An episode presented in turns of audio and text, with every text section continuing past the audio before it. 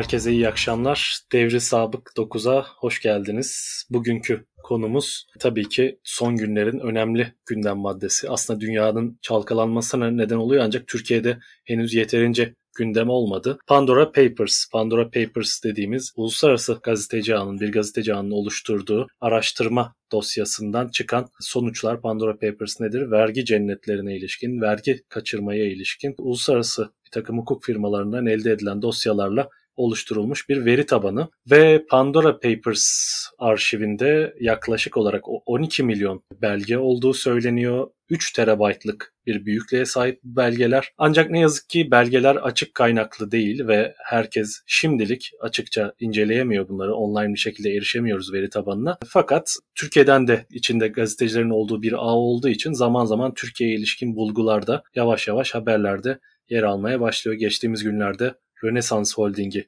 hatırlayacaksınız gündeme geldi. 210 milyon dolar kadar bir meblağın bir vergi cennetine aktarıldığına ilişkin haber gündeme düşmüştü. Bunun gibi çeşitli haberler gelmeye başladı ve konuğum hepinizin birçoğunuzun yakından tanıdığı gazeteci, yazar ve iktisatçı Cüneyt Akman. Hoş geldiniz hocam. Hoş bulduk. İsterseniz ben bu girişi yaptıktan sonra sözü hemen size devredeyim ve Pandora Papers nedir? Bir süredir bu tip arşivler ortaya çıkıyor, bu tip veri tabanları ortaya çıkıyor uluslararası gazeteci ağının oluşturduğu veri tabanları ortaya çıkıyor. Bunlar ne ifade ediyor? Tam olarak küresel sistem açısından bunların sürekli gündeme gelmesinin anlamı nedir?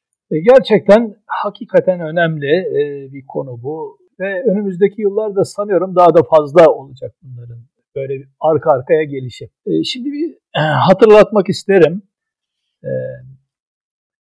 Yani 2006 mıydı? 2006'dan bu yana bir Wikileaks'le bir başladık galiba. E, o 2010 özellikle e, Türkiye ile ilgili bir sürü şeyler sızmıştı. E, o dönemde ben Monthly Review'nun Türkiye edisyonunda işte Wikileaks e, belgelerinde Türkiye diye uzunca bir yazı kalemi almıştım. Hakikaten belgelerin büyük bir bölümü Ankara Büyükelçiliğinden, daha doğrusu Washington'un Ankara e, Büyükelçiliğinden gelmişti. E, fakat devamı e, bunların e, offshore üzerinde yoğunlaşarak bir başka dal üzerinden gitmeye başladı.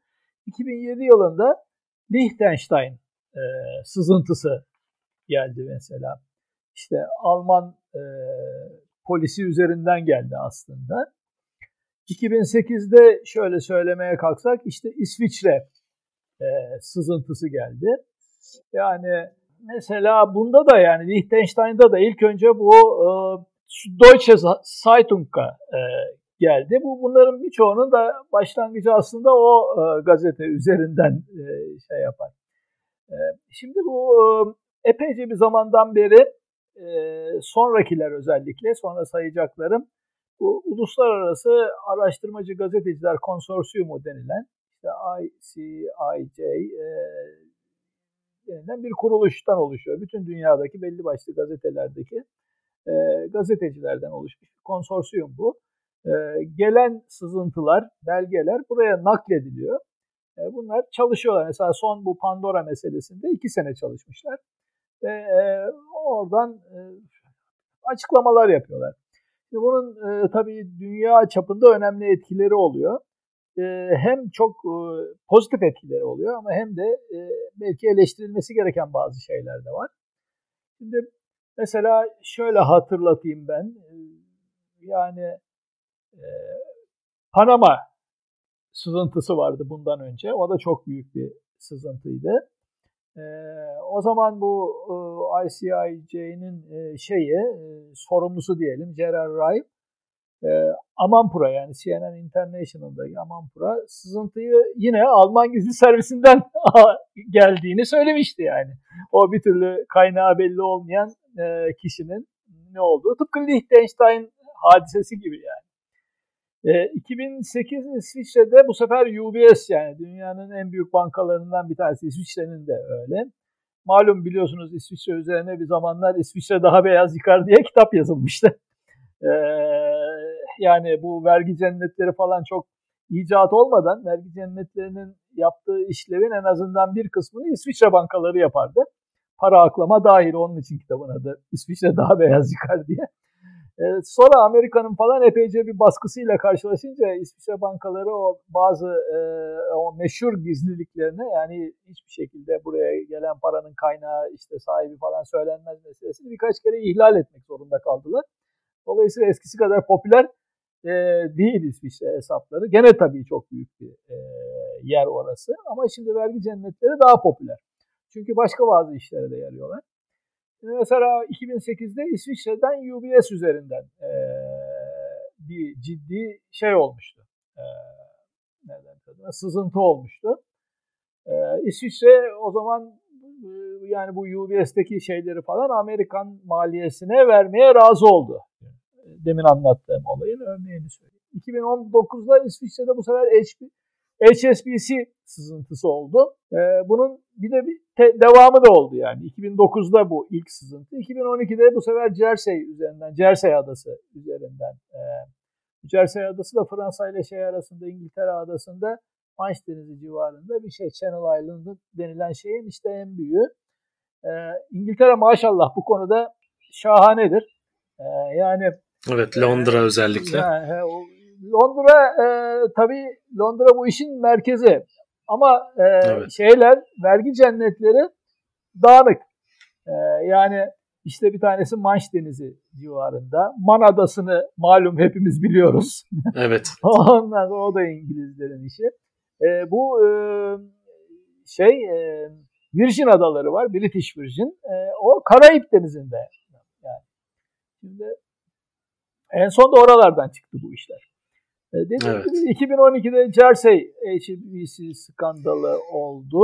Sonra 2013'te ilk büyük sıkıntı, şey sızıntı offshore sızıntısı diye direkt böyle offshore şirketlerinin e, şeyi e, sızıntısı yani 120 bine aşkın offshore şirketinin gizli belgeleri çıktı orada e, 2013 yılında.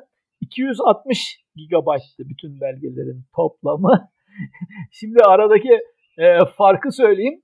E, şimdi sonra çıkan o Panama falan yanlış hatırlamıyorsam 260 gigabayttı. Yani evet, evet. bin, bin misli arttı. evet. Geçen şu sürede. an 3, 3 terabayta yaklaşmış evet, durumda. Şimdi, şimdi 269 galiba. Ee, e, öyle veya 290 özür, özür dilerim. Ee, şeyler belge sayıları da öyle. E, yani şu Pandora Panama'yı da geçti. En büyük e, sızıntı tarihteki şu anda hadise. Ee, devam edecek olsak 2014'te Jersey'de Private Banking kuruluşundan ciddi bir sızıntı oldu. Sonra 2014'te Lüksemburg sızıntısı LuxLeaks denilen şey çıktı. Bu ilginçtir. Kasım 2014'te bu e, oldu. Bunun niye ilginç olduğunu söyleyeyim. Lüksemburg devleti Price Waterhouse'da, bu Price Waterhouse'da dünyada Big Four denilen e, dış denetim şirketlerinden bir tanesi. E, bir zamanlar galiba 8 taneydi bunlar. Küçüle küçüle işte birleşerek falan. Sonunda Big Four durumundalar 4 tane. E, şimdi bunlar kendi vergi sistemlerini e, şirketlerin vergiden daha da güzel kaçabilmeleri için nasıl reforme etmeleri gerektiği konusunda Price Waterhouse'tan danışmanlık alıyorlar. Zaten Lüksar bu, bu konuda dünyada zirve yerlerden bir tanesi. O da kesmemiş. daha daha iyi, daha şahane vergiden nasıl kaçınılır? vergi sistemimizi nasıl daha böyle sıfırlarız e, diye devlet Price Waterhouse'tan destek alıyor. Yani danışmanlık alıyor. Ve bu da e, bu belgeler sızdı yani. bu, bu, bu LuxLeague'in e, ilginç tarafı oydu. E, e, sonra işte Swiss İsviçre sızıntısı 2 geldi 2015. Yani her sene bir tane düşüyor özetle. 2016 Panama, Panama, Panama Papers geldi işte. Gerçekten büyük bir şeydi. 11,5 milyon belge vardı o zaman da. 2.6 terabayt e, şey. Gene işte e, Deutsche Zeitung Dan gene Bastian Obermaye o işte iki gazeteci var orada. Genellikle onların üstünden çıkıyor. Bu sefer kimin üstünden çıktığı yazılmadı yalnız. Merak ben de bakıyorum bulamadım. Yani Pandora meselesinde ama kaynağı aynı yer olabilir doğrusu. Bu Panama Leaks'te de yani e, 12 dünya liderinin kendisi veya yakınları ile ilgili gizli hesaplar şakır şakır ortaya sürüldü. Ee, Panama ile ilgili hatırlatmak isterim. Türkiye ile ilgili ilginç olan şey şuydu. Neredeyse bütün büyük holdinglerimizin hepsinin oradaki faaliyetleri çıktı. e, dolayısıyla hakikaten e, ilginç e, bir şeydi.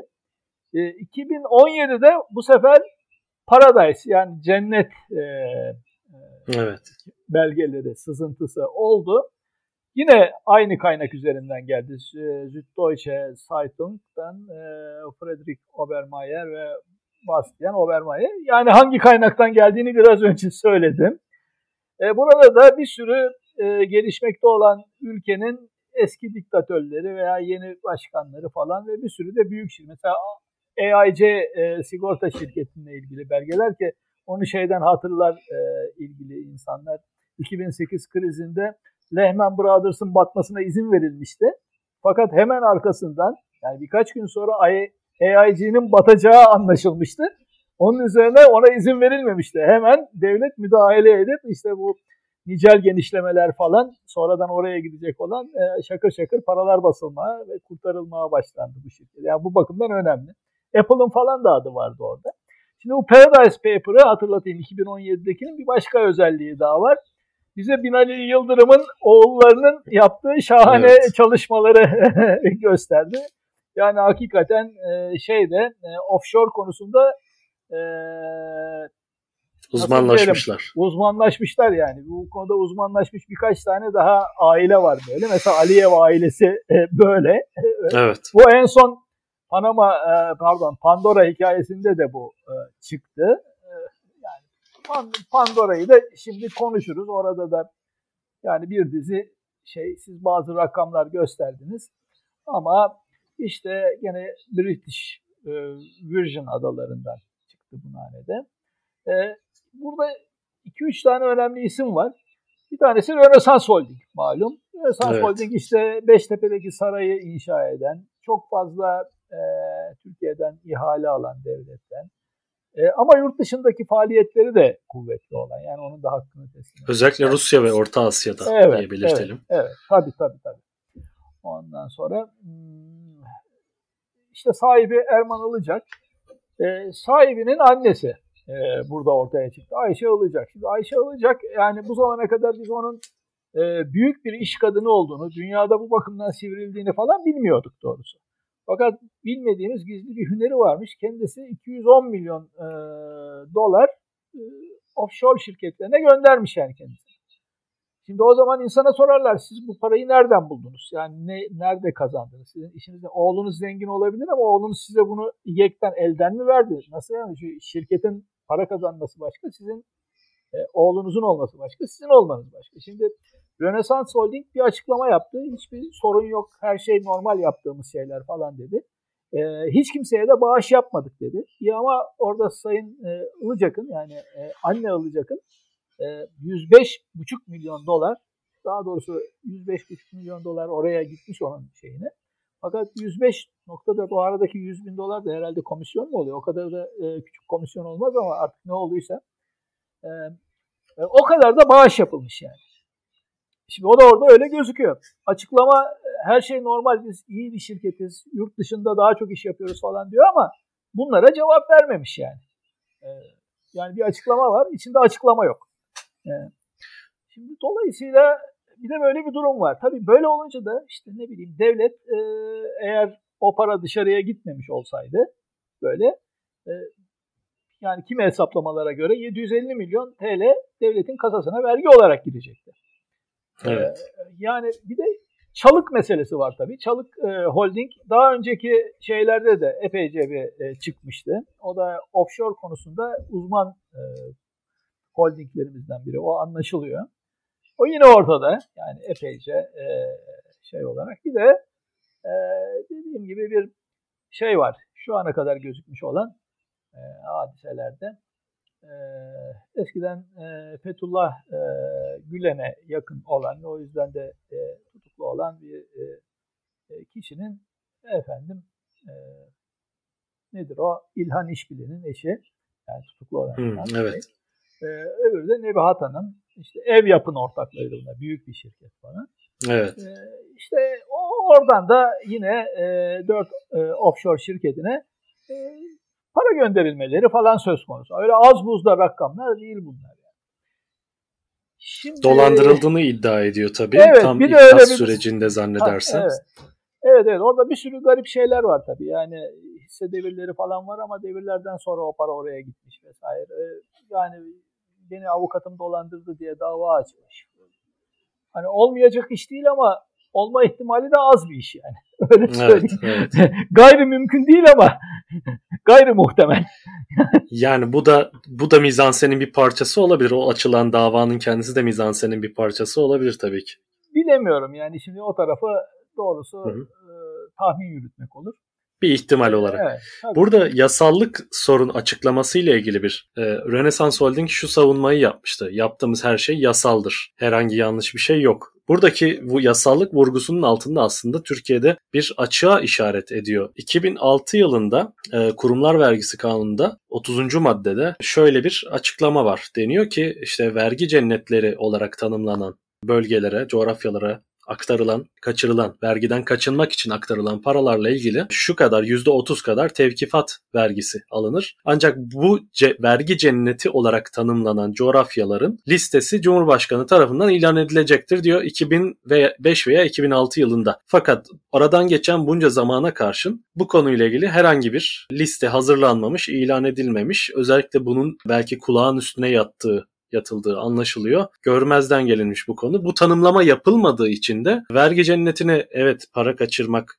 belli bir cezaya tabi ancak vergi cennetinin ne olduğu belli değil yasal olarak tanımlı değil bizde. Dolayısıyla da Erman Ilıcak kendi davranışını bu yasal çerçeve üzerine zaten vergiden kaçınmak denmesinin e, bu tabirin kullanılmasının nedeni de bu işlerin yasal ancak gayrimeşru, eti, anetik yani etik olmayan biçimde bir mahiyete sahip olmasından kaynaklanıyor ve ilginç bir şekilde şimdi sizin anlattığınız sürece baktığımız zaman 2000'lerin başından itibaren bu sızıntılar başlıyor ve e, sürekli Almanya'ya ve çeşitli gizli servislerinin e, bu işteki dahline işaret ettiniz. Sistem belirli aralıklarla bu tip ifşalar yapıyor ve son ifşaya bakacak olursak e, Pandora Papers'a bakacak olursak şimdi bugüne kadar henüz kamuoyuna açıklanmış olan bu vergi cennetlerine para aktarmış olan siyasi ve ünlü kişilere baktığımız zaman genelde otoriter veya gelişmekte olan ülkelerden bu paraların çıktığını görüyoruz veya az gelişmiş ülkelerden. Örneğin Kenya var, Ürdün var,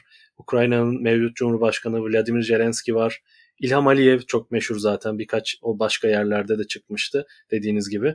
İşte Şili var, Çekya var, Filipinler var, Lübnan vesaire. Şimdi böyle bir toplam var. Fakat öte yandan e, Tony Blair var, eski İngiltere Başbakanı e, vergi vermemek için bir konut alımında vergi ödememek için e, bir vergi cenneti üzerinden konut alımı gerçekleştirmişler eşiyle. Eski IMF Başkanı Dominic Strauss-Kahn var. IMF Başkanı yani e, vergi cennetlerinden, vergi kaçınma. Onun skandallarında bu en son sıraya arkadaşım. evet çok meşhur zaten skandallarıyla. evet. Yani bunu nasıl yorumlayabiliriz? Sistemin belirli aralıklarla bu sızıntılarla bir şekilde sarsılması ancak e, henüz bu sarsıntının e, sistemi revize etme, bu boşlukları düzeltme anlamında bir işlev görüp görmediği konusu soru işareti tabii. Yani geçmişte bildiğim kadarıyla vergi cenneti tanımlaması 30-40 ülkeyi e, veya ada parçasını her neyse bunları tanımlıyordu.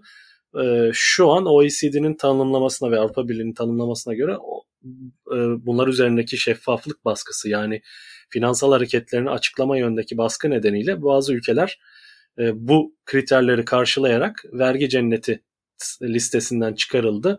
O 10-12 kadar falan kaldı yanılmıyorsam. E, en azından OECD'nin listesindeki tanımlı olandan bahsediyorum. Yani bu sızıntılarla küresel sistemde bir yeni bir dizayn mı gerçekleştiriliyor yoksa yani bir tesadüf olamaz herhalde belirli periyotlarla bu sızıntıların gerçekleşiyor olması. Şimdi e, burada 2008 yılı herhalde biraz kritik. Öncesinde 2007'de kriz başladı. E, 2007 ve 2008 önce gayrimenkul krizi biliyorsunuz mortgage krizi başladı. Sonra bu kredi krizine dönüştü ve dünyaya sirayet etti. Ondan önce de bunun hafif hafif belirtileri e, gözüküyordu. Bazı sıkıntılar gözüküyordu. Yani ben e, 2005'in sonunda yazdığım işte mortgage e, hikayesi diye bir şey yazdım. O zaman Birikim dergisinde 2006'nın ocağında yayınlandı yanılmıyorsam. E, mortgage'da dünya çapında bir büyük kriz gelecek e, diye o dönem orada ve neden öyle olacağını da yazmıştım. Bunu sadece ben yazmadım yani. Dünyada da bazı önemli iktisatçılar falan e, bunu anlattılar. Şimdi dolayısıyla e, hani biraz görünen köy vaziyetindeydi. E, sonrasında da bu olay olunca çok ciddi bir tepki dünyada oldu.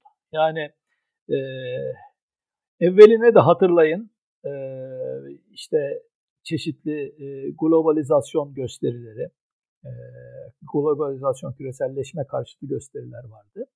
E, işte meşhur Seattle e, protestoları falan. Evet. Arkasından e, düşünün işte Occupy Wall Street hikayesi. Yani bu e, finans şirketlerinin e, şimdi bunu, o ilk önce onlar gözüküyor. Yani e, böyle beleşten bir para kazanma olarak e, bakıyor insanlar e, bunların yaptıklarına. E, ve ondan beraber de e, yan yana bu küreselleşmeyle sermayenin oradan oraya kaçması, e, herhangi bir şekilde vergi ödememeleri ve gitgide e, mesela hatırlatırım e, Occupy Wall Street, Wall Street'i işgal et e, protestolarında e, en önemli slogan e, biz yüzde 99'uz idi. Yani bu şu demek, yani yüzde birlik bir e, azınlık var dünyada ve onlar dünya servetinin yarıdan fazlasını ellerinde tutuyorlar. Korkunç da bir fakirlik orta yerinde oluyor bu. 2008 krizinden dolayı yani hala da süren bir şey. E, ve büyük tepki çekiyordu. Hükümetlere de büyük baskı vardı. Bunları artık önleyin diye. Şimdi öte yandan hükümetlerin kendisinde de hakikaten sıkıntı var. Yani vergi toplayamıyorlar. işte e, Amerika'daki vergi tavanı falan meselelerini hep beraber seyrediyoruz. Her sene neredeyse aynı tiyatro oynanıyor orada. Ama e, ciddi bir sıkıntı var gerçekten. Yani e, borç gitgide aldı başını gitti, gitti ve tamam borç e, devletlerin borçları ve küresel borç çok hızlı yükseliyor ama bunun sebeplerinden bir tanesi yani tek sebep demiyorum ama e, zenginlerin vergi ödememeli. Ve e, aşırı derecede e, servet eşitsizliğinin artması. Yani hani hem gelir eşitsizliği hem servet. E, evet yani biraz şeyle e, e, ironik bir şekilde söylersek öyle oluyor. tavana yayılması gerekirken tavana yayılıyor. Tavana yayılıyor. Neyse. E, yani bundan dolayı bir baskı var. Ve oraları hakikaten biraz arada sırada e, aba altından sopa, bazen de aba üstünden sopa göstermek istiyor devletler. E, ve zannediyorum bu sızıntılarda e, bu gayretin de nedeni var. Sadece yani o bir sebep. Ama sadece buna da bağlamamak lazım. Hakikaten bu o kadar büyük bir adaletsizlik duygusu oluşturdu ki e, sızıntılarda bazen o şirkette çalışan herhangi bir bilgisayarcı yani çünkü onlarda da biliyorsunuz bir şey var yani prekarya dediğimiz hadise başladı. Beyaz yakalılığın işçileşmesi hatta yani proterle, pro, proleterleşme 19. yüzyılda kullanıldı, 20. yüzyılda kullanıldı ifadenin bile durumu anlatamayacak kadar tuhaf, esnek, e, güvencesiz bir iş haline gelişi. Şimdi dolayısıyla bir cins siyasal eylem gibi de e, orada yapılıyor. Hani bir zamanlar e, 19. yüzyılda 20. yüzyılın başında böyle anarşist e, gruplar vardı. Bireysel terör eylemleri yaparlardı. Yani herhangi bir örgüt olarak değil, herhangi biri çıkar pat diye bilmem ne kralını ateş ederdi. E, şimdi bunda da gene ateş ediliyor fakat krala değil de kralın cüzdanına. yani, evet, evet. Dolayısıyla e, birçok sebepten dolayı bu sızıntılar oluyor. Yani yanlış anlaşılmasını istemem. İşte bu devletlerin yaptığı işte bir komplo falan e, ama e, dediğim gibi öyle özellikleri de var. Bu, bu da açık. Ama dediğim gibi büyük bir adaletsizliğin getirdiği bir şey. Şimdi burada asıl e, e, sistemin ne kadar kırılgan olduğunu e, şuradan bir örnek göstereyim. E, ben bunu 2016'da yazdığım e, bir e, yazıda maalesef server'ın şeyine kurban gitti geçen sene. Belki tekrar gitti, koysam iyi olur.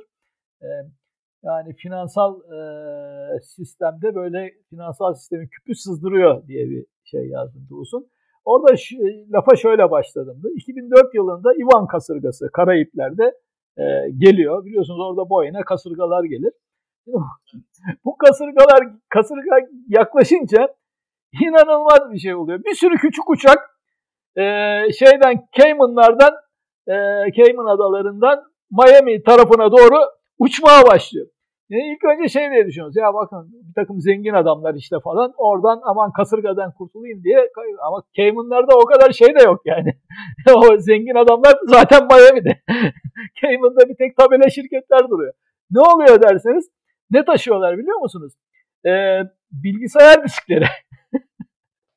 Çünkü bu paralara megabyte money deniyor o zamanlar. Şimdi bu da sizin başlangıçtaki bir sorunuza denk geliyor. Para sistemindeki acayiplikle ilgili. Şimdi bir zamanlar paralar böyle sikke, akçe işte bilmem ne falan diye dolaşırdı bütün dünyada. Bulden bulden falan. İçinde gümüş veya altın vardı. Sonra gitgide bunlar bir takım devlet tahvillerine dönüştü. Devlet tahvilleri giderek efendim e, paraya dönüştü. Kaime dediğimiz. Efendim başka yerlerde e, buna benzer işte. Kağıt para çıktı yani sonuçta. Şimdi artık o kağıt para basılmıyor da e, ve gitgide tabii evet dijital olarak saklanıyor. E, şimdi belki uçak kaldırmaya yakın bir zamanda gerek kalmayabilir. Çünkü bitcoinler falan sayesinde, kripto görüntüler sayesinde aynı anda her yerde birden saklanıyor olacak böyle şeyler olursa. Merkezsiz. Ama o zamanlar o 2004'te öyle değildi. Oradan canları değil de mallarını kurtarmak için e, kocaman kocaman e, disk kolileri taşındı. Ve e, o da mevcut para sistemimizin kendisinin acayipliğini gösteren e, bir unsurdur. Biraz da bunun bu yapının kendisinin nasıl doğduğuna bakarsak zaten onu e, görürüz. Şimdi bu işin iktisat öyle bir enteresan bir şey ki hakikaten iktisatı sadece ekonomiyle veya böyle şeyleri anlamak mümkün değil. Aynı anda işin tarihini bileceksiniz. Aynı zamanda biraz psikolojisini bileceksiniz falan filan. Şimdi burada da mesela e, bu tür şeylerin ilk çıkışlarını hatırlamak gerekirse e, e, nereye gitmek lazım? Soğuk Savaş dönemine gitmek lazım. Çünkü Soğuk Savaş'ta Amerika Rusya'nın dolarlarına el koyacak Sovyetlerin korkusundan bunlar işte ilk avro e, e, euro dolar dediğimiz şeyleri sanal paraları oluşturmaya başladılar. Ve e, nerede böyle buna benzer e, sonradan vergi cenneti olacak şeylerdi. Başka e, sebeplerden de oluştu bunlar ama yani ilk unsurlardan biri böyle rivayet edilir. E, ama arkasından işte vergi e, 1970'lerde e, ciddi şekilde vergi alınırdı. Kurumlar vergisi yüksekti her yerde. E, şimdi bakın bunların şöyle kötü bir sonucu oluyor. Oradan kurtulmak için çeşitli devletler, işte İngiltere vesaire falan bazı başka devletler, işte Kıbrıs mesela, e, buna benzer birkaç şey. Bu iş çok karlı oldu. İrlanda aşağı yukarı böyle. Lüksemburg biraz önce anlattım. Bunlar küçücük yerler. Ee, ama neredeyse Avrupa'daki şirket kadar şirketler şirket tabela üstünde gözüküyor yani diyelim. Ee, şimdi dolayısıyla buradan para kazanıyorlar. İyi ama bunların bunu yapması yüzünden e, devletler giderek e, kendi kurumsal kurumlar vergilerini düşürmeye başladılar. Yani %35-40'lar hatta daha üstünde olan kurumlar vergileri geldi geldi %20'lere. Hatta daha aşağı. Şu an Türkiye'de %6 bildiğim kadarıyla. Şimdi Türkiye'deki problem Toplam şu, gel, gelir içindeki yok. payından bahsediyorum. Hayır, toplam olarak e, galiba 9-10 civarında e, seyrediyor yani. Ama hani oran e, rivayete bağlı e, değişiyor. Yani işte %20 Türkiye'de de galiba ortalama %22 civarlarında. E, ama böyle olmasının sebebi yani %30 da vermesi gerekirken çeşitli şeyler veriliyor. Yani işte yatırım teşviki alırsanız şöyle, bunu yaparsanız böyle bir sürü indirim e, yapılıyor. İşte oraya kadar geliyor. Onu da toplayamıyorlar bu arada, onu da söyleyeyim. Yani. İkide bir vergi haftalarından görüyorsunuz. Şimdi dolayısıyla e, birinci ciddi sorun bu sayede e, bu vergi cennetleri sayesinde devletler kurumlardan yani şirketlerden vergi alamıyor. Yani hem mevcut yerden mevcut alabilecekleri vergi kaçıyor. İşte demin örneklerini gösterdik. Hem de mevcut aldıklarından da az almak zorunda kalıyorlar. Yani oran gitgide aşağıya diyor. Yani hiç değilse bu düşüşü bir oralara kaçışı biraz daha azaltalım diye. Bu tabi sermayenin istediği gibi her yerde dolaşabilmesi imkanının 1980'lerden sonra hızlı bir şekilde gelişmesiyle de oldu. Yani adeta bir şantaj var ortada. Arkadaş sen benim kurumlar vergimi düşürmezsen bana işte çok özel bazı e, imkanlar tanımazsan ben giderim yan devletle çalışırım. Ya da ta bilmem nerede çalışırım. Şimdi sermaye çok kolay yer değiştiriyor. Hele de finansal sermaye iyice kolay yer değiştiriyor. Şimdi bunlar yani bir paketin parçası. İşte neoliberal sistem deniliyor ya artık yani ne kadar liberaldir, ne kadar neodur tartışılır ama işte bununla beraber e, bu vergi sistemleriyle beraber hepsi bir bütün aslında. Aynı zamanda e, deregülasyon dediğimiz e, yapıyla yani devletin hemen hemen hiçbir şeye pek karışmaz oluşuyla e, bununla beraber devletin bazı işlevlerini mesela denetim işlevlerini bağımsız denetimcilere vermek. Biraz önce bahsettim Private Waterhouse'un örneğini. E, ona benzer yerlere vermeleri falan. Bunların hepsi bir paket. Mesela aynı dönemde büyük avukatlık şirketleri de ortaya çıktı. Hayatlarında mahkemeye gitmeden avukatlık mesleğini bitirmiş olan muazzam avukat fabrikaları gibi çalışan e, büyük şirketler bunlar. Yaptıkları işler şirketlerin e, alınıp satılması, alınıp satılmasına aracılık göstermesi falan. Londra'da bu konuda dünyaca ünlü bir yer ve en önemli gelir kaynaklarından bir tanesi Londra'nın bu. Tabii bu bu konuda bir şey daha hatırlatalım. E, Türkiye açısından hukuk ne kadar önemli? Yani hukuk dünyada en çok kazandıran alanlardan bir tanesi. Türkiye hukuku ihmal ederek aslında neler kaybettiğini belki bu vesileyle düşünmesinde fayda var. Yani çünkü İngiltere'de veya başka Amerika'da e, sadece hukuka iyi riayet ettiği için e, pek çok şirketi veya sermayeyi kendi içinde toplayabiliyor. Yani bizse kaçırıyoruz.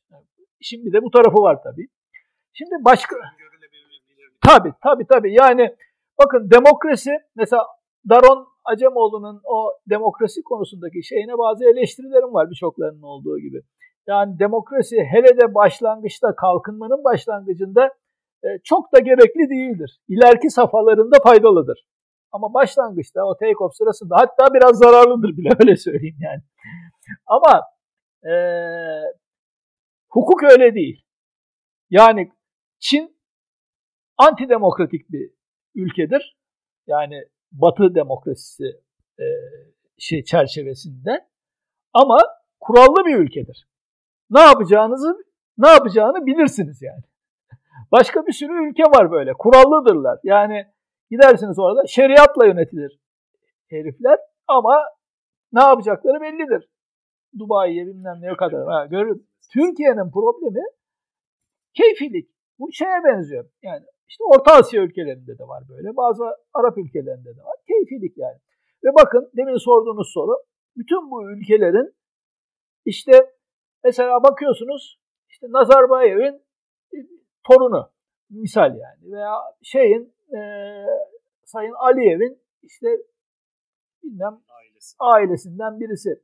Hemen hemen hepsinin e, muazzam yani milyarlarla ifade edilen rakamlar buralara gitmiş. Şimdi bunun birçok sebebi var. Eski diktatör Marcos vardı Filipinlerin. İşte onun karısının bilmem nesi falan. Onun da gitmiş falan. Yani belli ki böyle kendisini yarın o aile kendisini orada çok e, devamlı görmeyeceği için, görmediği için diktatörlüklerin öyle bir e, stabil olmayan bir yanı var. Onları kendileri de biliyorlar. Onun için bu oyuna parayı dışarıya taşıyor. Yani böylece bir başka ülkeden para kaçışını, e, şimdi bakın siz paranızı dışarıya kaçırırsanız sizin etrafınızdaki herkes sizden de fazla kaçırır. Örnektir yani. Dolayısıyla ciddi bir sorun bu. E, ama e, bir başka konuya da değinmek lazım. Şimdi son birkaç sene hariç dikkat edin hep böyle e, şey ülkeler çıktı. E, gelişmekte olan veya otoriter falan filan ülkelerde. E, halbuki o zamanlar insanlar soruyordu kardeşim ya yok mu e, bu Amerika'dakilerin e, bilmem nelerin bir sürü büyük şirketin Cayman Adalarında yok efendim Virgin Adalarında şirket kurduğu biliniyor. Yani hiç mi bunlar o şirketleri laf olsun diye mi kuruyorlar? Hiç mi dışarıya para çıkmıyor? Diye insanlar soruyordu. Şimdi bakın dökülüyorlar. İşte Kraliçe Elizabeth'in çıktı yani. Kraliçe Elizabeth. Prens Charles çıktı. Efendime söyleyeyim. E, bakın bu en son şeylerde e, Putin'in e, çok yakın bir adamının yani Putin demek lazım ona değil mi? Tabii ha. ha. Onlar çıktı yani. Ve bunların bazılarının da artık hani öyle bazı sızmalarda da şunu görüyoruz yani. Ondan önce e, David Cameron'un çıktıydı yani daha evvelce e, Blair'in de şimdi çıktı. Ha, evet. Dolayısıyla demek ki işte Apple'dan bazı şeyler çıktı. Başka şey. Yani o zamanlar şu eleştiri yapılıyordu. Kardeşim bu nasıl bir şey? Bu kaynaklar size geliyor ama bunlar kontrollü mü geliyor? Yani boyuna işte Azerbaycan çıkıyor, Gürcistan çıkıyor, Ukrayna çıkıyor. Şimdi Çekya çıktı. Çekya'daki adam bir de enteresan. Batı sermayesini atar tutar bilmem ne yapar falan. Yani popülist lider tam. Böyle içeride milliyetçi bilmem ne. E paraları dışarıya o dediğin sermayenin yerine kaçırmış, kaçırmışsın arkadaş. Çıktı işte ortada. Şimdi seçim de var bakalım ne halt edecek. Şimdi durum da böyle. Ee, o zaman eleştiriliyordu. Ya arkadaş siz bunu sansürlüyor musunuz? Ne yapıyorsunuz diye. Ee, hakikaten de e, bazı liderler mesela asla çıkmıyor. Ee, biraz böyle gündemden düşmüş olan veya çok zararlı olmayan e, şeyler çıkıyor yani. Şimdi böyle eleştiriler de var. Ha yani onun gibi. Dolayısıyla hakikaten e, bunların daha e, geniş, herkesin kullanımına açık ve bağımsız gazetecileri de içine alacak. Yani çok sayıda gazeteci var Allah'tan şimdi gelişti. İlk başlangıçta durum daha vahimdi burada. Ama hani e, belli başlı basın tekelleri gene de hakim oradaki şeylere. E, ve onların arasında dolaşıyor biraz. Onun için biraz daha genişlemesinde e, fayda var diye düşünüyorum. O zaman hep beraber bakılabilir. Asıl mesele şu. Hele bu Panama ve Pandora Şimdi Pandora'nın kutusunun açılması denilen şey vardır ya dünyanın bütün kötülükleri e, dünyaya mitolojide Pandora denilen bir kadın e, şeyi e, o kötülükler kutusunu açınca çıkmış. Valla bunda da e, dünyadaki bütün rezillikler çıkıyor ortaya. Bu Pandora zaten adını da o sebepten koymuşlar Pandora sızıntısı diye. E, ama bundan bir büyük iyilik de doğabilir. Yani. E şimdi birincisi şu soru ortaya çıkıyor. Bakın sadece Türkiye'de değil ki dünyada mesela işte Tobin vergisi konuşuluyor. İşte sermayenin vergilendirilmesi uluslararası finans sermayesinin. Efendim e, nihayet zor bela bir %15'lik vergi konusunda genel bir konsensus oldu da inşallah uygulanacak. E, bakacağız ona da. Şimdi hiçbir e, kurum veya devlet doğru dürüst adım atmıyor. Bizimkiler artık iyiden iyiye cılkını çıkarmışlar. 15 senedir aldıkları kararı uygulamıyorlar. Ama Niye öyle olduğunu da bir sebebini görmüş olduk. Yani bir genel e, belki daha yapısal şeyler söylenebilir bunda. E, şimdi ta eski sol tartışmaların içine girmek istemiyorum. Sınıf ilişkileri midir? Sınıfla bağlantı yapısal mıdır? Kişisel midir falan mevzularını o milibant falan şeylerini. E, ama e, ortada gerçekten bir kişisel ilişki meselesi de var. Ya bütün devlet adamları toplu olarak buraya para kaçırmışlar. Şimdi bunlardan bu konuda şey nasıl bekleyeceksiniz e, tedbir almalarını?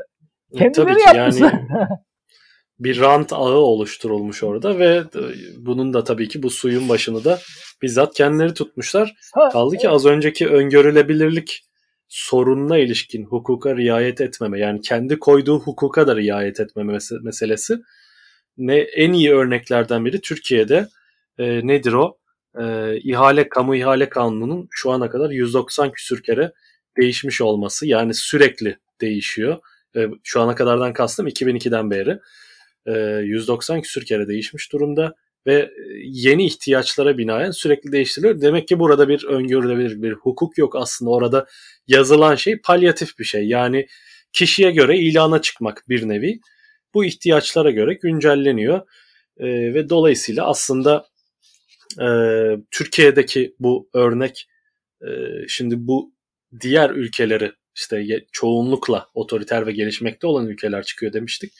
E, işte araya sizin dediğiniz gibi birkaç tane büyük ülkelerden ve önemli siyasilerden de serpiştirilmiş. E, en azından şu an ulaşabildiğimiz bilgi o. Belki daha fazla vardır. Zamanla göreceğiz.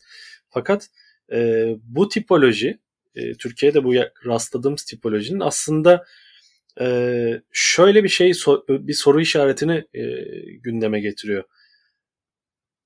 Otoriter ülkeler açısından kaynağı belirsiz paranın, denetlenmeyen paranın e, bir otoriter rejimleri fonlama ve bu liderleri ayakta tutma aracı olarak görülüyor ve dolayısıyla Batı sistemi açısından e, piyasanın merkez merkezsizleşme eğilimine bir tür fren koyma e, ve bu ülkelerdeki liderleri sistemi sekteye uğratan veya bir şekilde sistemin arkasından dolaşan e, liderleri ve sistemleri, e, ulus devletleri sistemin içine dahil olmaya, kurumsallaşmaya ve işte uluslararası hukuki normları riayet etmeye zorlama gibi bir motivasyon da olabilir mi acaba sorusunu e, benim aklımda doğuruyor. E, Biden'ın iktidara gel gelirkenki vaatlerini de düşünecek olursak bu ülkelerle ve yolsuzlukla mücadele edeceğini açıklamıştı ve Biden iktidara geldikten kısa bir süre sonra böyle yeni bir sızıntı oldu.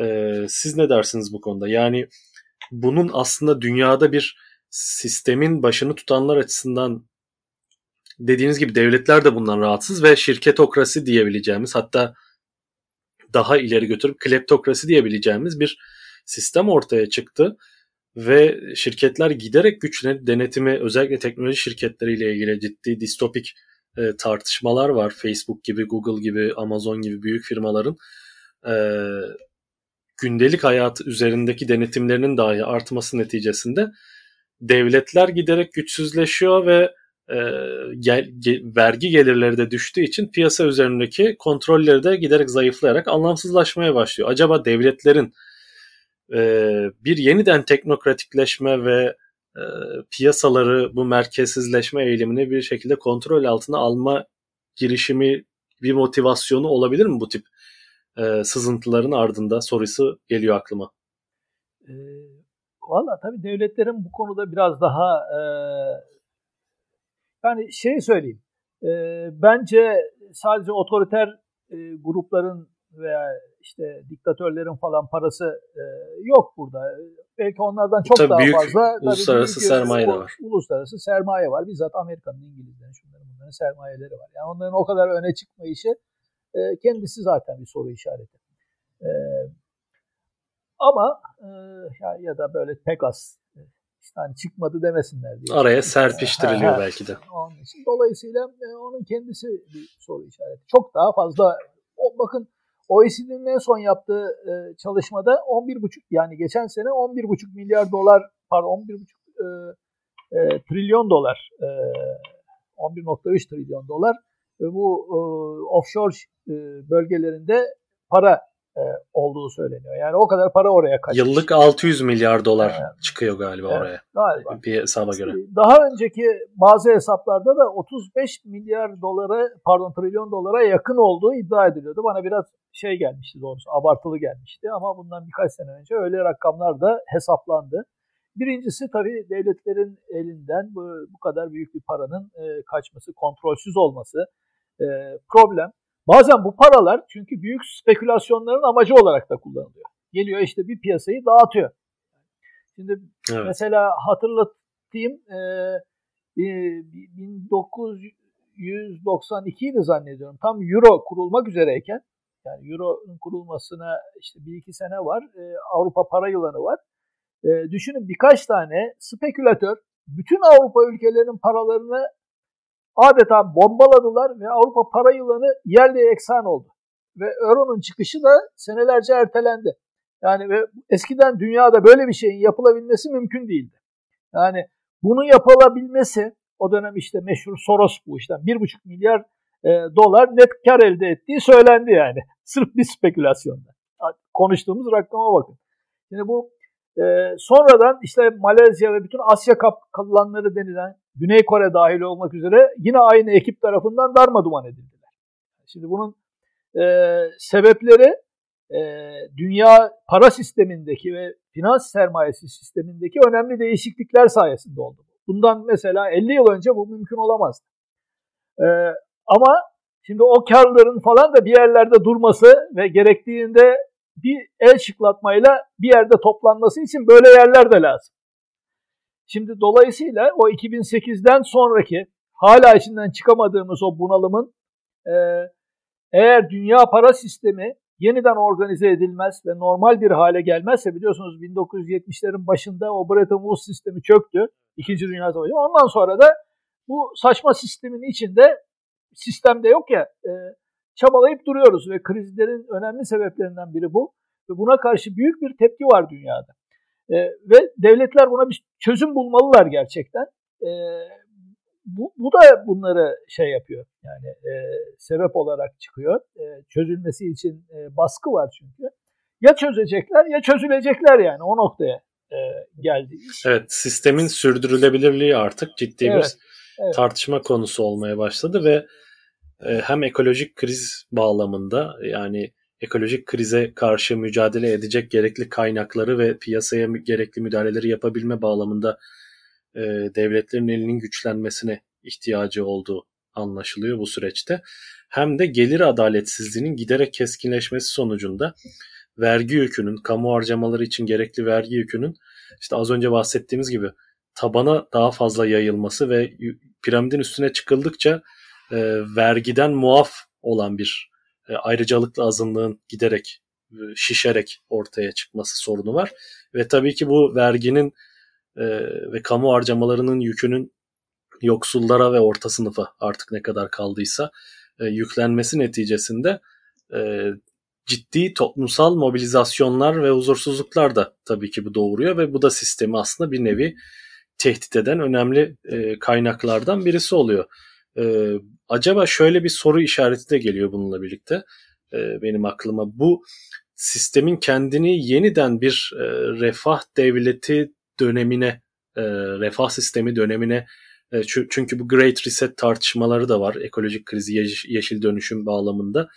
Yeniden bir refah devlet sistemine dönüş isteği mi var veya buna bir şekilde mevcut e, sistemsizliği biraz olsun frenleyebilme e, arayışı mı var acaba diye bir soru işareti de e, geliyor benim aklıma. Bu konuda ne dersiniz? Evet yani e, doğrusu e, Biden'ın seçilmesinden hemen önce şu konuda e, ciddi bir endişem vardı.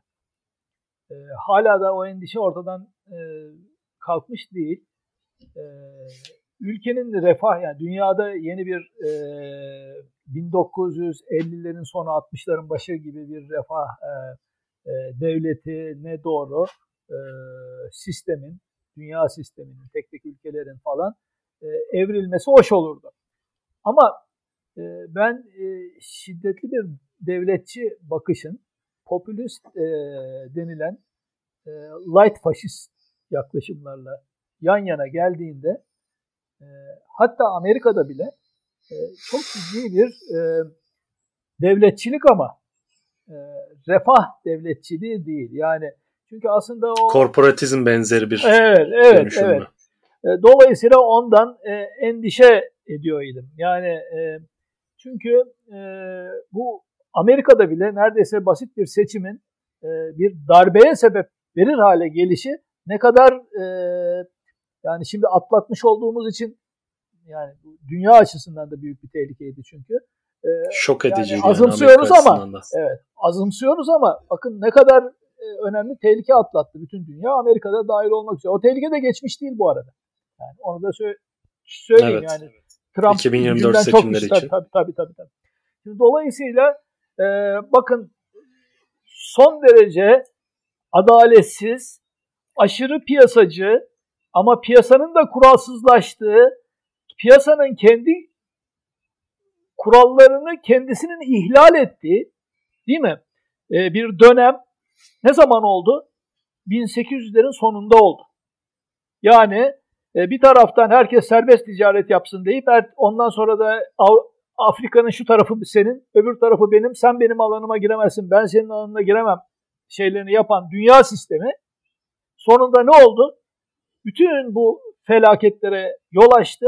Önce 1914 savaşına, arkasından efendim 1939 savaşına e, ve arada korkunç da e, ekonomik krizlere hatırlatırım 1900 yani 29'da 26 26'da aslında başladı ama 29'da e, şiddetlendi efendim ve sonra da e, Hitler'i başımıza sardı. Başka yerlerde de başka diktatörleri sardı.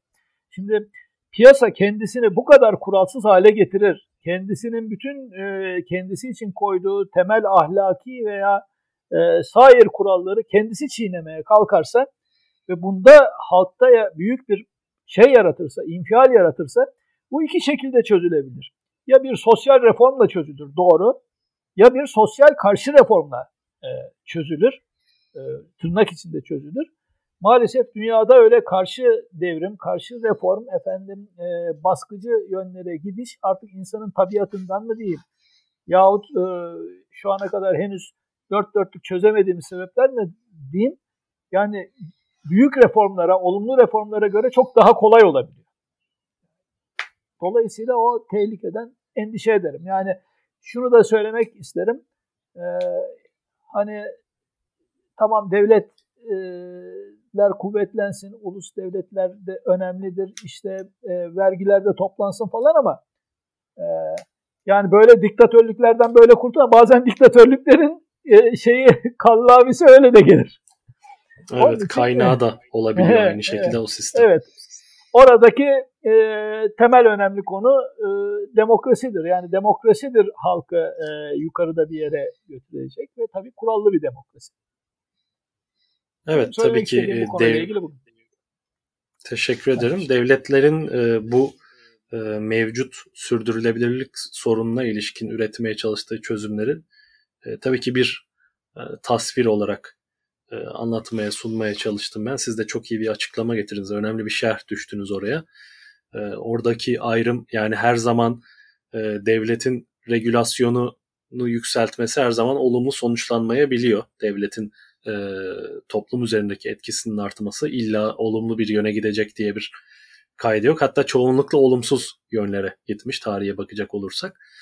E, dolayısıyla hassas bir aslında bir bir tür e, yani uzun bir süredir bir geçiş sürecindeyiz. Bir geçiş değişim sürecindeyiz. Özellikle bu dijitalleşme, paranın dijitalleşmesi ve giderek merkezsizleşmeye başlaması dünyada e, bir takım jeopolitik dengelerin de değişmesiyle dünyadaki ekonomik ve e, siyasi merkezlerin yer değiştirmesiyle son özellikle 15-20 yılda e, büyük bir e, küresel değişim dönüşüm sancısını da beraberinde getirdi. Ve bu tip e, sızıntıları muhtemelen daha çok göreceğiz gibi görünüyor. E, tabii ki bunun e, dünya vergi adaletsizliği, Türkiye'deki vergi adaletsizliği gibi boyutları da var. Yani verginin e, kaçırılması, kaçınılmasının bir boyutu da e, aslında bunu besleyebilen, bir yanıyla bunu besleyebilen e, sistemin topyekün olarak bir yandan sistem bu vergi kaçırılmasından e, kurtulmak ve bunu frenlemek isterken bir yandan da vergi kaçırılmasını teşvik edecek bir vergi sistemini kendi elleriyle inşa etmeye devam ediyor. Yani bir paradoksal bir durum var. E, belki bir sonraki e, sızıntıda Paradox Papers olur. Kim bilir. evet.